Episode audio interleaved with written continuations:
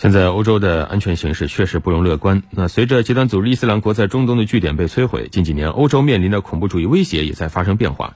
大批极端分子返回欧洲，一些欧洲青年又不满社会现状，在极端主义洗脑下，思想发生了极端变化。过去两周，欧洲新冠疫情也反弹迅猛，多国重启全国性的封锁或宵禁措施。在防疫、反恐以及各种不确定因素叠加之下，欧洲正面临着双线作战的艰巨考验。分析师指出，在各国政府全力应对疫情的背景下，现在欧洲确实更需要警惕恐怖主义趁机兴风作浪。